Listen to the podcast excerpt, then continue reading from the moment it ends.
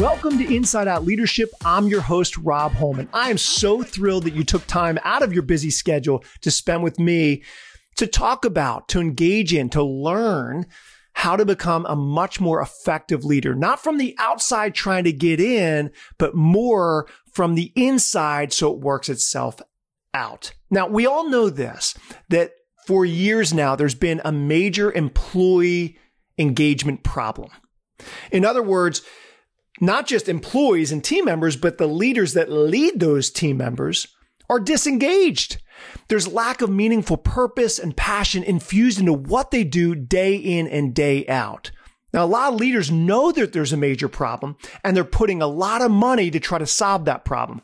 It's reaping some decent rewards, but more in the short term, not with the long term vibrancy and sustainability that they're looking for. As a matter of fact, in the United States alone, over $500 billion is spent trying to cope and deal with that issue. So here's what I'm all about. As opposed to outward techniques and tactics and strategies trying to get into the heart and the mind of the worker, why not start at the heart of the worker. So really good and vibrant things begin to work itself out and can positively impact those within our sphere of influence. I call this inside out leadership. And you know, I achieve results with this philosophy and my inside out leadership principles with a simple three pronged approach. Personal leadership, which radiates to outward team leadership, which paves the way to a thriving organization all based on trust and built from the inside out. If you want to know more about this inside out approach, I've written three books on the personal leadership front, lead the way, on the team leadership front, all in, and then most recently about a thriving culture and influencing a culture, move the needle. Go on Amazon, look up the books. Love to have those continue to encourage you and help you practically. Thank you so much. 2023 is all about on the Inside Out Leadership Podcast leaving a lasting legacy. You know, I've talked to so many leaders locally and globally, and the common bond that they all share, they want to leave a lasting legacy. Now, I know that so many things are built within that of using themselves, the content, their heart, their life experiences to give back to the next generation to positively affect future generations. It's noble. It's admirable. And that's why I believe you're going to thoroughly enjoy my first guest to kick off the new year. It's none other than my good friend, Steve Robertson, who happens to be the CEO at Bold Education, author and global speaker who specializes in empowering the next generation. For more than a decade, Steve's led companies that have worked with over 200,000 kids around the globe. Just recently, he released a new book called Aliens Among Us 10 Surprising Truths About Gen Z. In this book, he unpacks the perfect storm that has helped shape this generation, giving parents, coaches, and educators and business leaders alike the tools they need to connect with this disconnected generation. I've been greatly impacted by Steve, by his new book, and I believe with an open heart and open mind, you will as well. Enjoy my conversation with Steve. Steve Robertson, welcome to the Inside Out Leadership Podcast. I have been waiting for this time, this opportunity for a long time, Rob. So excited to be with you today. My goodness. You know, whether you and I are talking informally, formally, it never matters in this way we are who we are. We take ourselves with us wherever we go. We're bound to have some fun. We're bound to bring some insight. Uh, I've been greatly inspired by not only the work that you do and have done for quite so many years, but who you are. And I figured an appropriate place to start our dialogue, our conversation, Steve. Um, I'm going to keep you on the edge of your seat a little bit. I want to make you sweat here in the inside out leadership space. But no, I figured to let people in a little bit more of who you are. Would you be willing and honor us by sharing maybe a brief story that would let our listeners in to who you are just a little bit more? What do you say? I mean, for those who are listening, I'm already blushing. So thank you, Rob, for that. he is. He really is. No. If they can't see me, I'm blushing. Um, thank you for having me. And, and you know, uh, I, am an old fellow already. Uh, uh, externally, internally, I feel like I'm 20, right? So, like a story that um, I, my wife and family moved to the United States about 25 years ago. And something that predates that um, is a friend of mine, actually a mentor of mine, once said to me, Steve, there are two things that I really want you to, to, to take to heart. One, be on time. Value people. And one way you can do that is by being on time. And so I take that very seriously. But the other thing that he said to me is, you know, what you need to really process and, and embrace is be interested and be interesting. Mm. And so we spoke about that a lot. And so what what has that done and why am I why am I sharing that with you in that way is because I've really worked hard at being interested in anybody that comes in front eh, in front of me. Um, and being interesting part has truly led from that. And so what I believe, you know, from a story about me is I'm a serial connector, a serial networker. My heart, my passion is to meet people sincerely without an agenda. Well, actually, my agenda is I want to be interested and I want to be interesting. And what I've realized is that when I'm interested in people, it helps me be interesting because I can retell some of the stories of their journey and their successes and their failures. And so you know 25 years in in the states what brought me to the states was being connected being networked was being interested and learning as as we go and and so i think that's something that i guess i would say drives me and is is a story about me i really work hard at connecting with people without an agenda i'm not trying to sell something i'm not trying to push any kind of agenda but i am trying to be interested in who they are and that never, never disappoints. Um, and when people, I guess, see that you sincerely are interested in them, um, I think there's a real win there. Mm-hmm. But it does feel being interesting because I just have so many people around the country and around the world that I've been lucky to connect with that have just added such flavor and color to my life with their stories. This is so good. All right. So I got to follow up by asking you this. So interesting and interested. So you'd mentioned something that jumped out to me, which is no real agenda. So many leaders, so many human beings for that matter, struggle because if they're really honest, there always seems to be, and again, in most people, most leaders, some hidden agenda. Like if someone does this for me, or if I do this for them, I'm hoping to get this out of it. It almost conditions placed on things. So, like, is there anything practical that you've learned through your experiences, through who you are, that has helped you like not have an agenda, to just be who you are, enjoy who they are, have this mutual exchange of life without being like, so that dot, dot, dot. like, is there anything that you do or that's helped you, you know, leading up to the present day that really helps you enter in and stay in that space? So I, will confess that I haven't. I, am not batting a thousand on this, right? I have certainly struck out on this a number of times.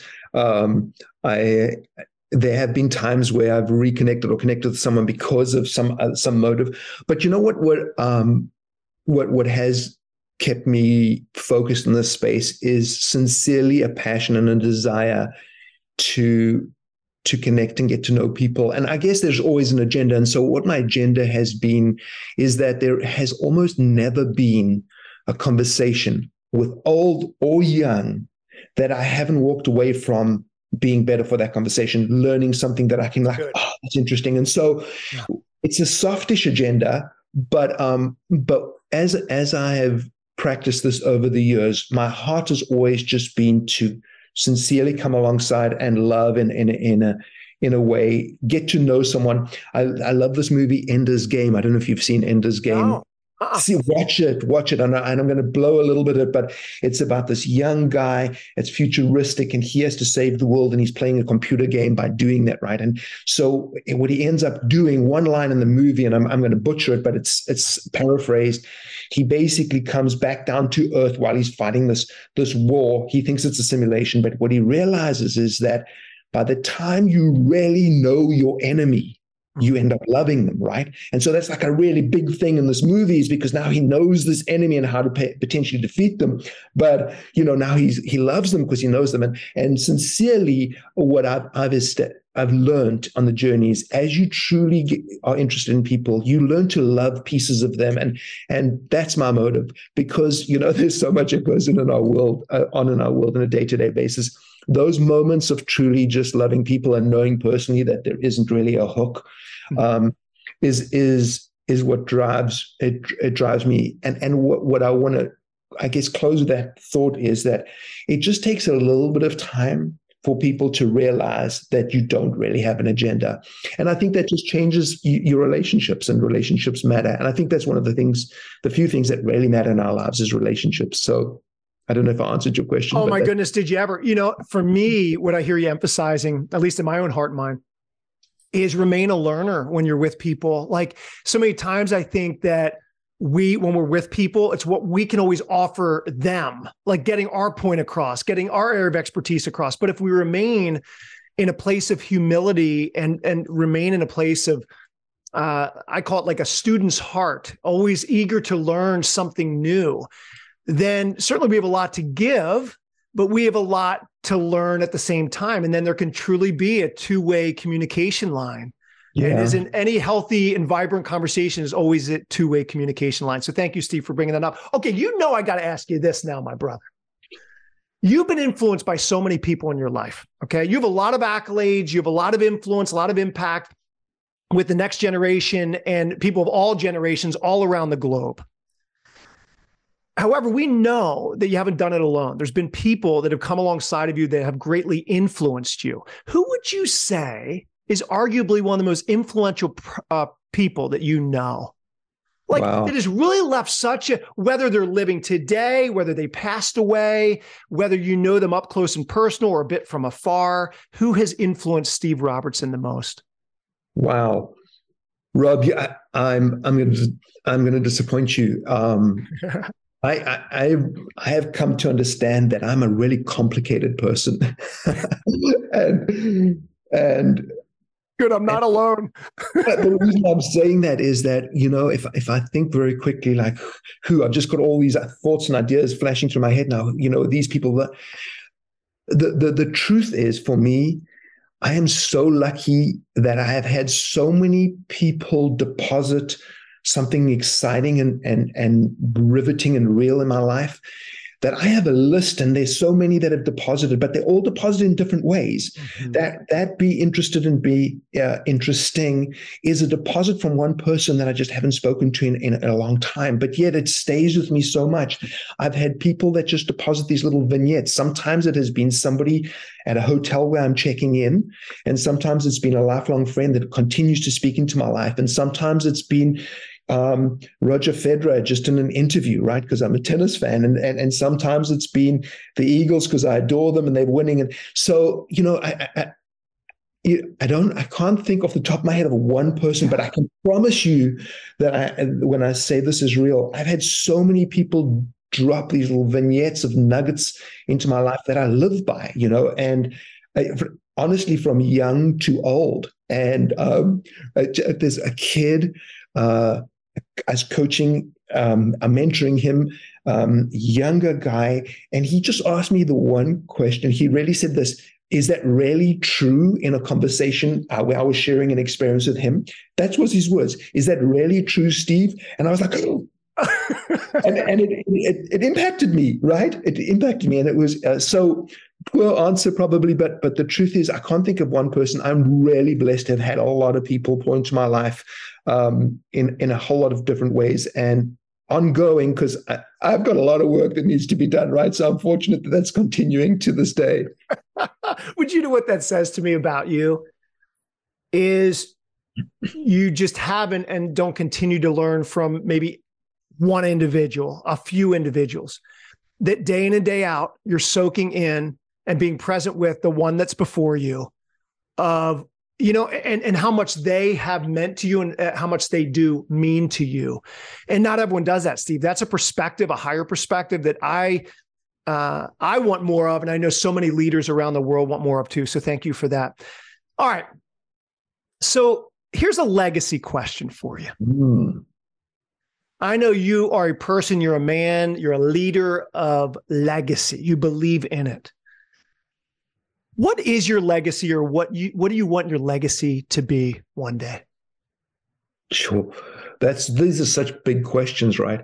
Um, it depends when you catch me right? So after a tennis game, um, a tennis match, I want my legacy be that that I beat that person, and everybody must remember that. Okay. um, after a really good mentoring session with with somebody, I, I, want them to know that that I was part of of getting them um, onto a path, and you know, in, in the team that I work with.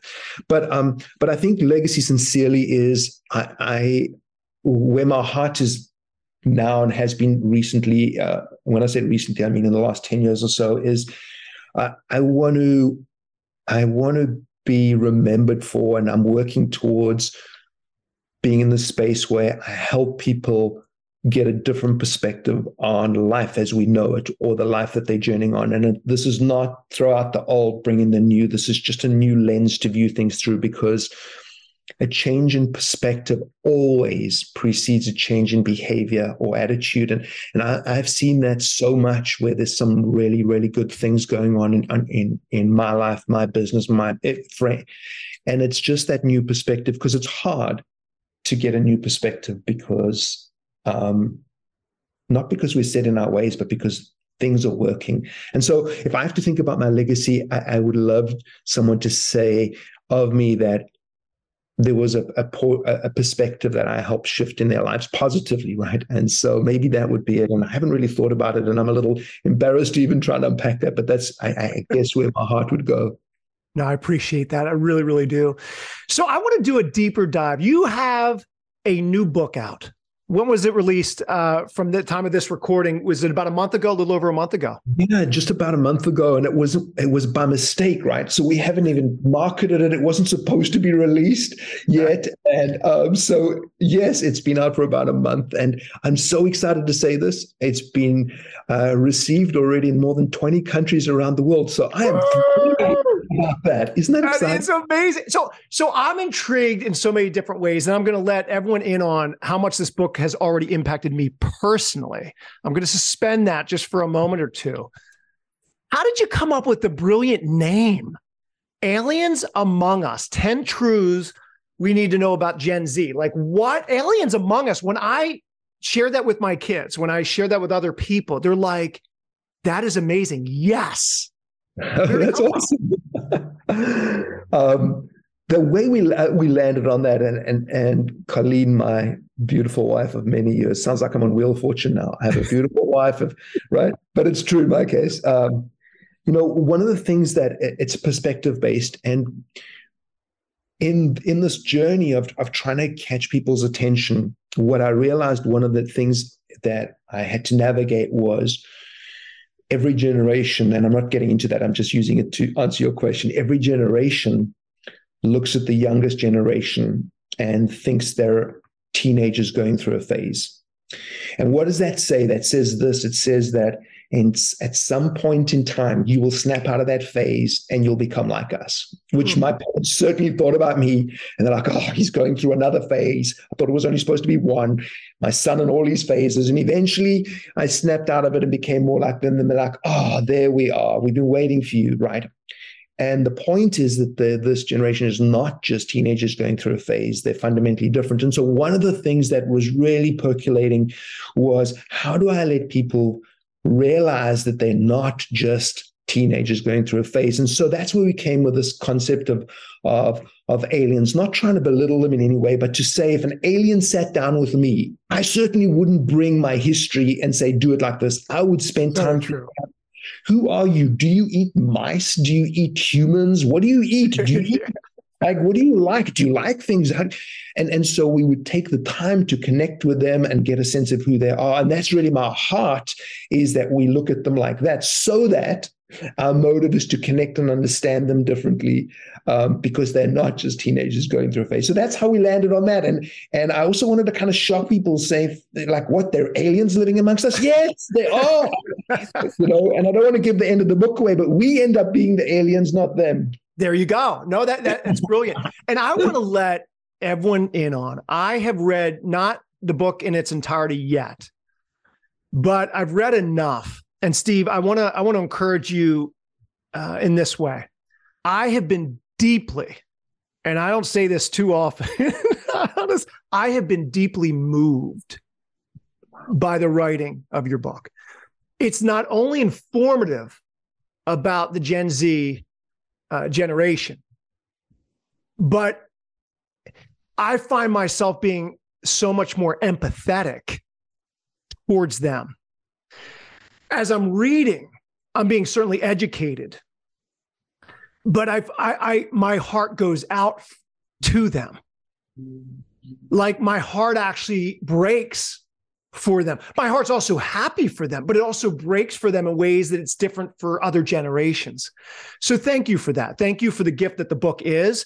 Thank you yeah. for uh, the the gift that you are in writing this uh, very timely uh, piece of work as well. So I wanna I wanna highlight. You know, you share ten truths in the book about Gen Z.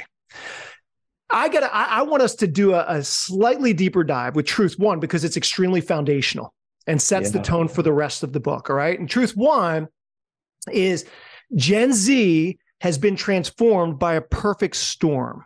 Right. Tell us a little bit more about that. You know, we have a lot of listeners that are leaders of companies, but not only leaders of companies and organizations, whether it be non or for profit, some may be parents.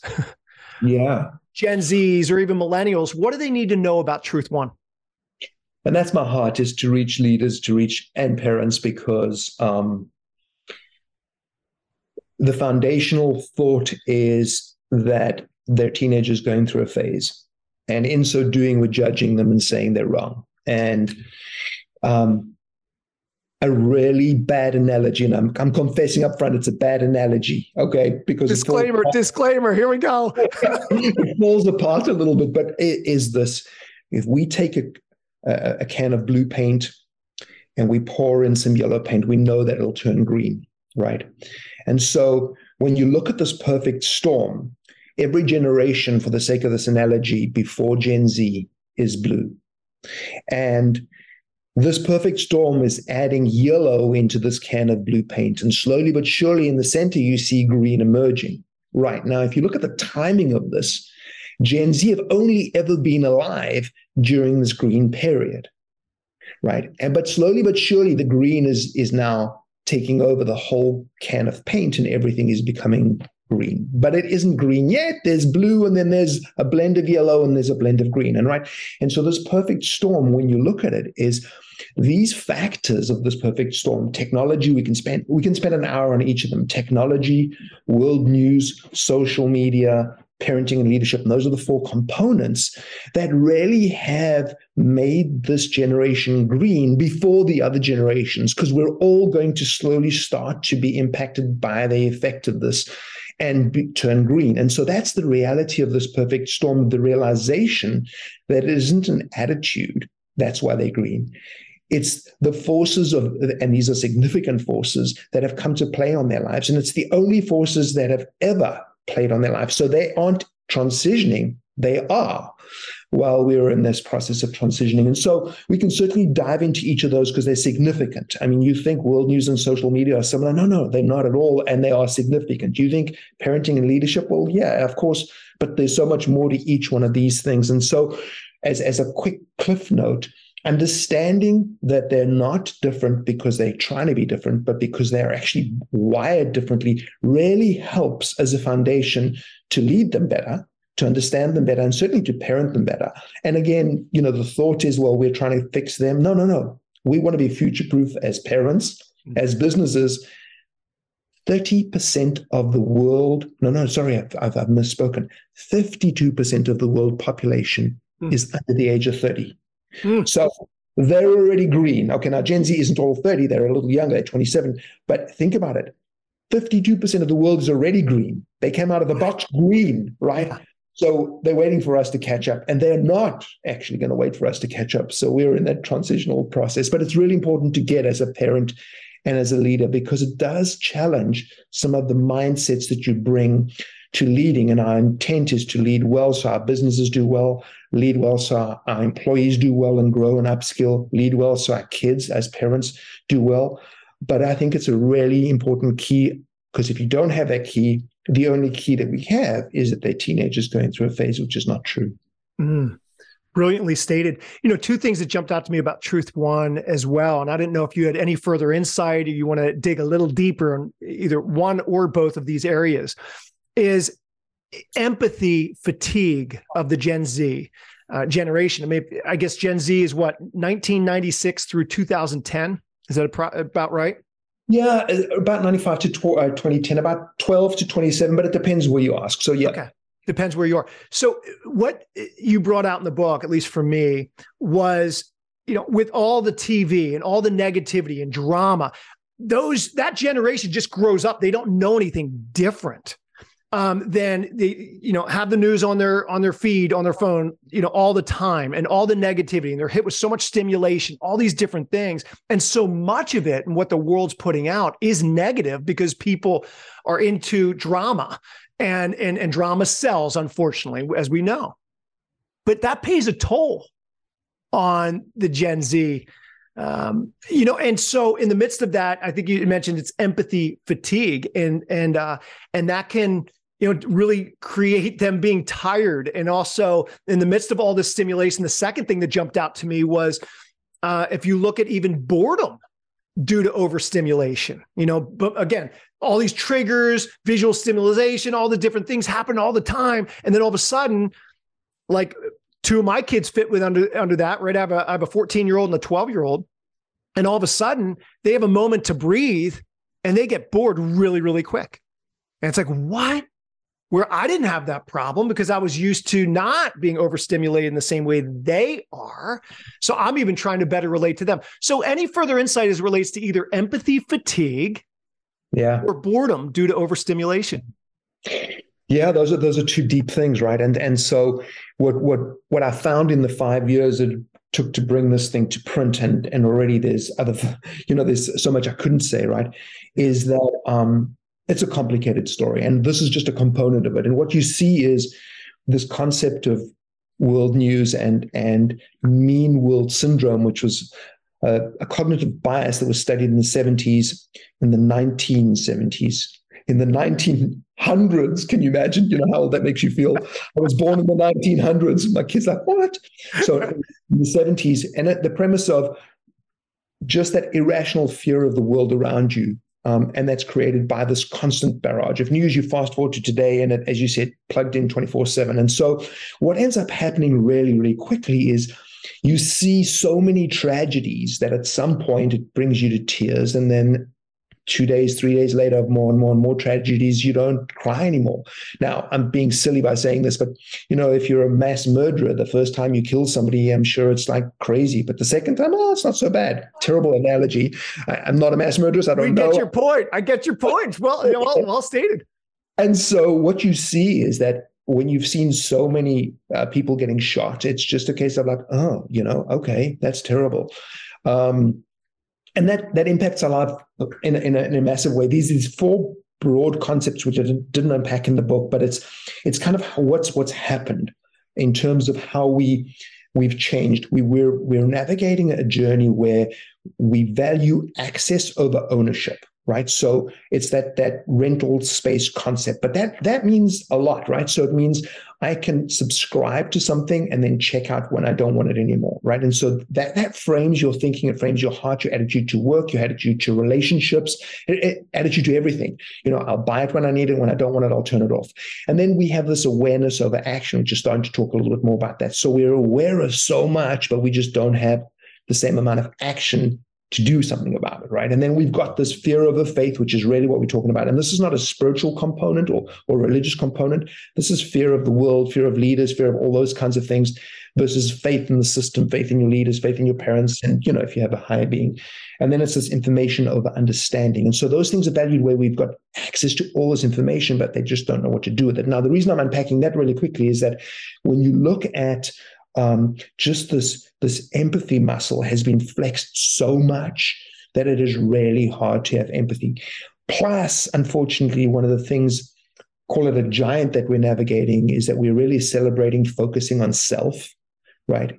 And there's a degree of self that is really valuable to focus on, but there's a point where I think it's unhealthy, where it's only me or me first, regardless of anything else. And so when you look at that empathy and that focus on self, which truthfully COVID has amplified, you look at it when you drive, and you look at it in the post office when you're standing in a line. It just it's so abundant, um, and so that that that's tough. And it's really important to understand that because it takes a time in a relationship to strengthen that muscle a little bit in terms of a relationship. So that's a really good reason to to have that conversation. And then when you look at the boredom boredom component, you look at this phone, you know, the, the feed that is here available 24 7, and you look at the stickiness of it and how compelling and interesting it is. And you look at the mundane life at home when my son comes home, it's like, oh, what's going on here? Nothing. I'd rather do that. The same thing is, you know, that empathy muscle, you've got your dopamine release, which is really good, by the way.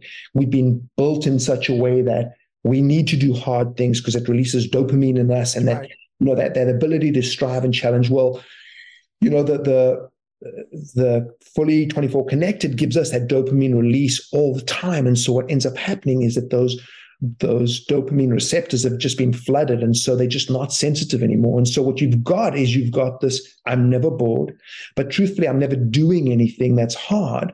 I'm just being flooded with with with dopamine stimulators right?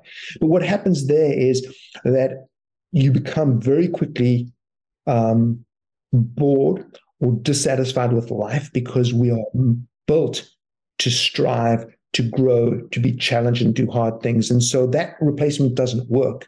And the other thing that we've got to know about boredom is boredom is one of the most creative places you can be because it's when you're in that space of boredom where you can start to really, really be creative. And so those two things that you brought up are re- really real and important. And so as a parent or a leader or a mentor, helping someone navigate that and understand that, helping them unplug, unplug. I'm not advocating unplugging, even though I'd love that, but it, it's not the reality of our world. Um, understanding what you're giving up and understanding what journey you're on in that space as a mentor or leader is just a really important part of helping people figure out their true identity so that they can be not only happy but be productive and that you can lead them well. So I want to share with everyone eh, the, the real reason why I had Steve being interviewed today was uh, for selfish reasons. It's like a coaching time for me. That's why as we move into truth number three, we just we spend a lot of time in that truth number one because it is so foundational, Steve. So thank you for taking us into that with some things that uh, really leaped off the page for me, and I wanted to highlight to those listening. But truth number three. Um, I'm just going to state it here. Gen Z is energized by the power of technology, but suffers from tech fatigue. And I'm going to quote you. And then again, this is this is me. This is a coaching time for Rob now. And if others can listen in and also be impacted by it, which I'm sure will happen, uh, we're all better for it. So you say in the book, on the home front, parents should understand that helping children unplug is key. Now, we understand in the real world what you just brought up.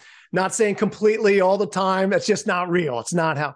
But you go on to say the most effective way for parents to navigate this is for themselves to become the most compelling content in the lives of their children. Whoa.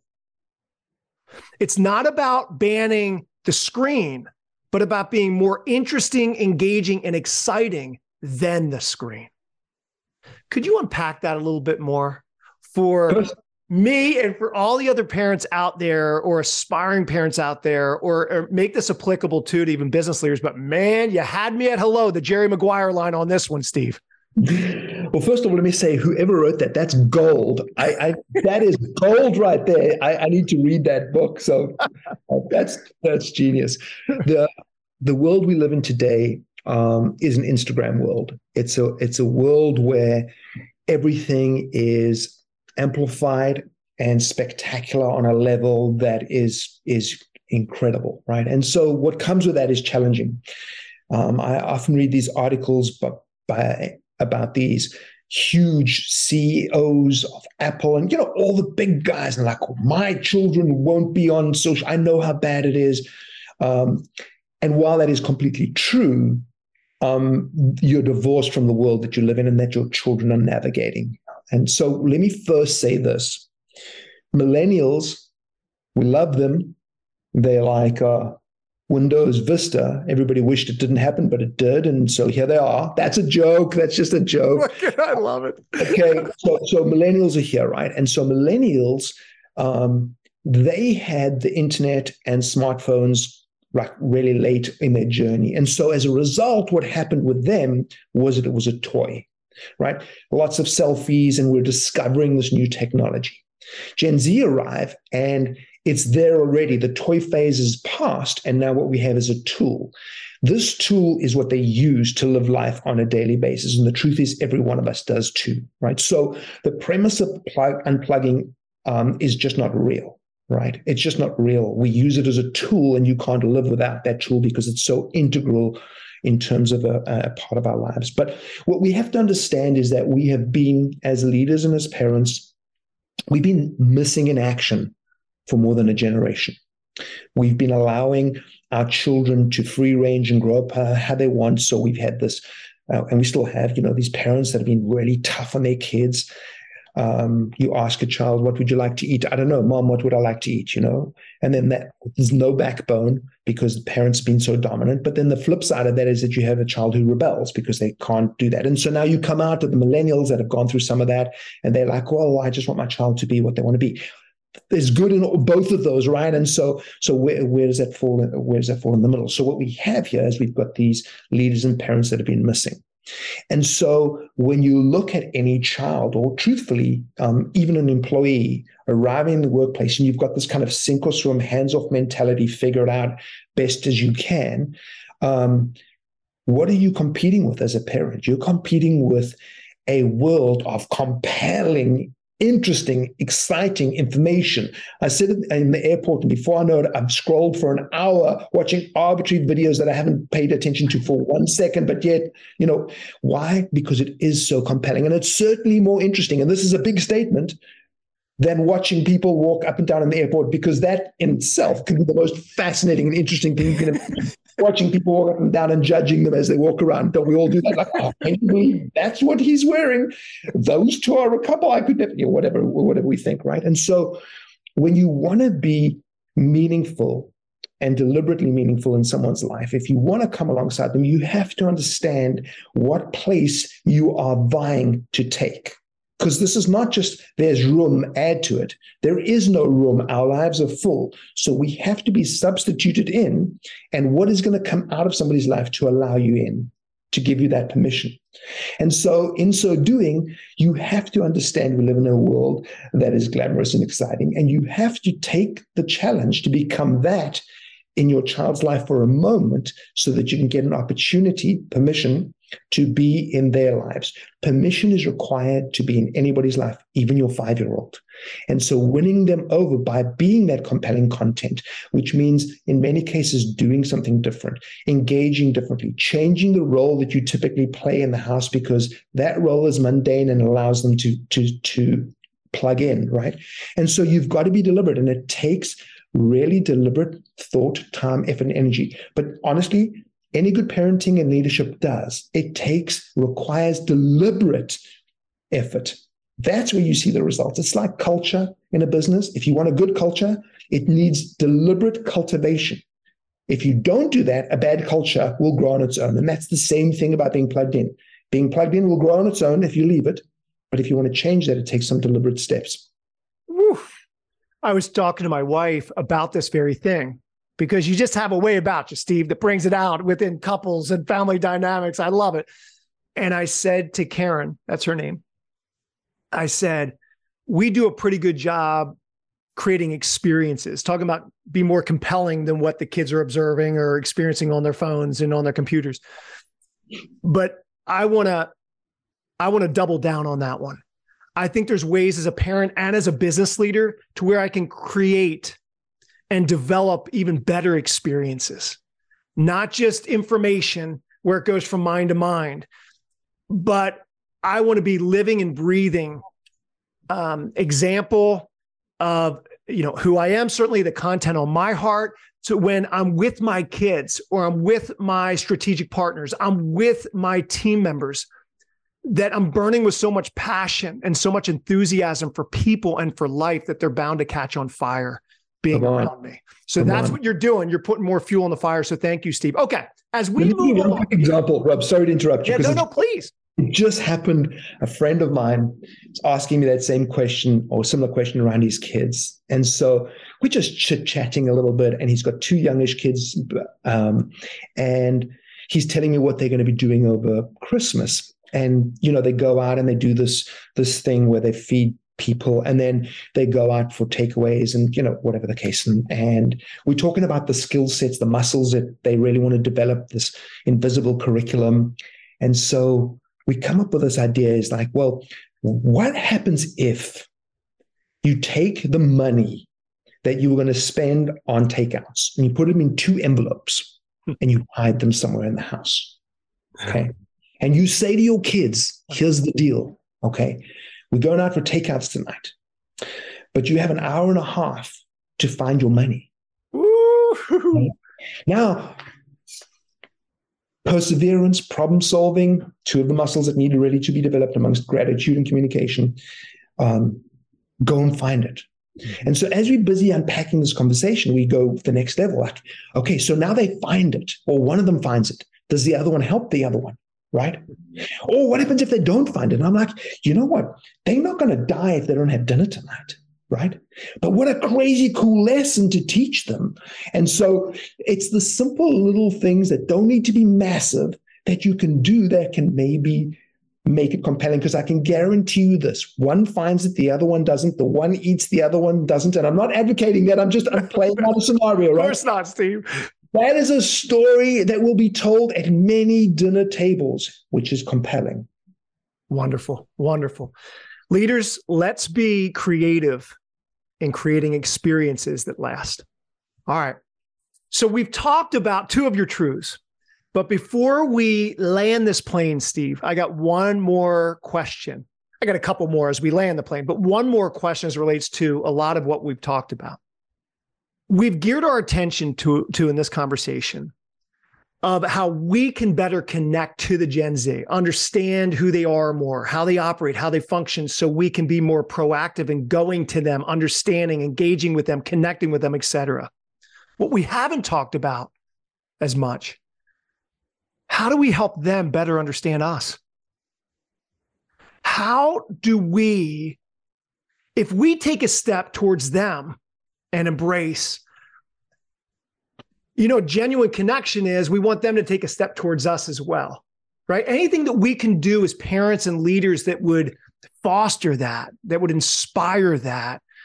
Because if if i'm always the one or we're always the one reaching out and embracing and trying to understand but maybe they aren't chomping at the bit in which to do so. Is there anything that we can do that will help them better receive who we are that's a beautiful, beautiful and and huge question. And so um, let me let me do my best in, in giving you my, my, my thoughts in that. First of all, please recognize that as we live in an Instagram world, our currency of the day is influence.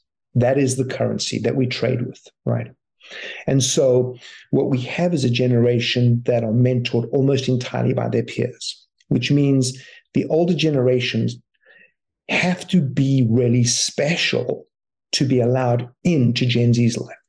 Not only as a teenager, like, what do you want, dad? Beat it. Like, I'm hanging out with my friends.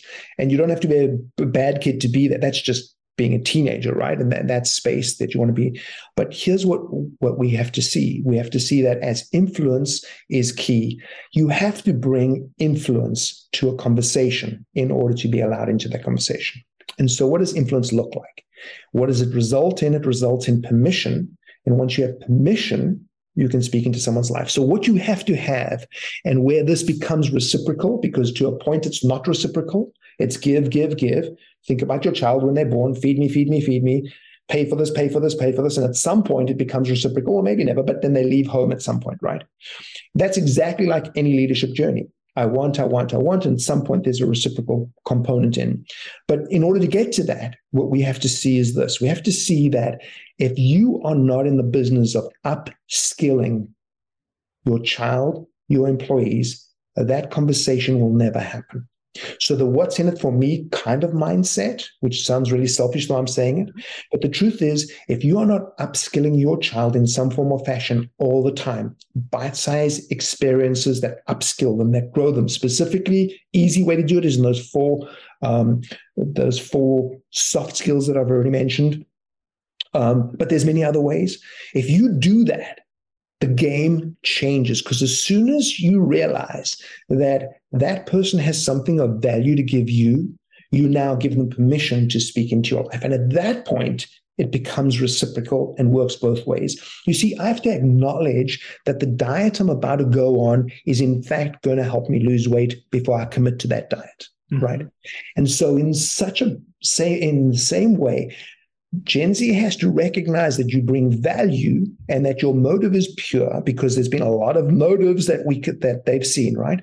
Before they allow you in. And once they do, what you start to get access to is the most creative, innovative generation we have ever seen. You also get access to the generation that is determining what is bought and sold, how it's bought and sold, and even what is valued tomorrow. And if you want to be a business leader and parent tomorrow and you don't know that, well, you probably will be the blockbuster and not the Netflix.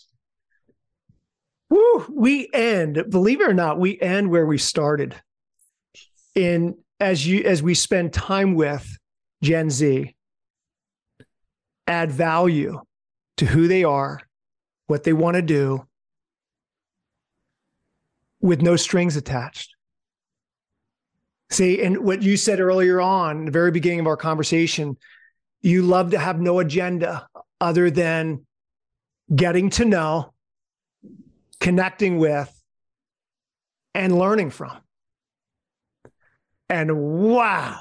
So I just want to say, Steve, this has been a very powerful time for me personally. Um, the moment that you know I reached out and said, "Hey, would you be willing? Are you able to come on the Inside Out Leadership podcast?" I was excited, like I was a little kid, because you become a good friend. There's so much I've learned from you, but there continues to be so much I learn from you as well. And then I started to uh, started to do a deeper dive on your book, and I knew that we would have a conversation about it where I could learn even that much more. So I just say thank you for the extraordinary work that you are doing, but thank you more importantly for who you are, because you rub off off on me, brother, in ways that you don't even know. And I know not only in this particular conversation I'm benefiting, but all the listeners and those viewing as well are benefiting too. So for that, I say thank you. Thank you. Thank you. Yeah. All right. Where can we find out more about Steve Robertson? You got to let people know. Where can we buy the book? Is there a website? Is it, I mean, I'm sure it's available in most stores all around the world. So let us in on where we can buy the book and where we can find you. Thank you, Rob. I, I uh, probably Amazon is the best place to find the book. Um, turns out that there's a number of books that are in the aliens among us space. So you probably need to say aliens among us Gen Z to find it. Um, if you want to find out more, uh, there's a link also on my website, Steven with an S T E V E N with a J, Steven J. Robertson. Steven Robertson wasn't available. I didn't mean to put my middle name in there. Okay. StevenJRobertson.com. My mother always calls me Steven John when I'm in trouble, as you can imagine. Um, and there's some more information there that I, I'm I'm thrilled. I would be thrilled if anybody felt like they wouldn't wanted to read it. My heart is to share. Um, and I'm so excited that you've been so open to just even listening to a different perspective because I think that's where it begins. Yeah, I can't imagine you, uh, your mom needing to say your full name too often when you were younger, Steve. That's all I can't. I can't picture you being in trouble more than a few times. But maybe uh, that's a topic of another conversation and another interview for us. Indeed. Do you know what we're going to call it? Stephen Rob's confessions. the phases that we went through in life. There's many. There we go. to reach all generations of all times. Um, thank you so much, my friend. I look forward to the next conversation. And uh, that's all for now. Until next time, y'all. For Steve Robertson, I'm Rob Holman. We hope you enjoyed our time with us. Bye.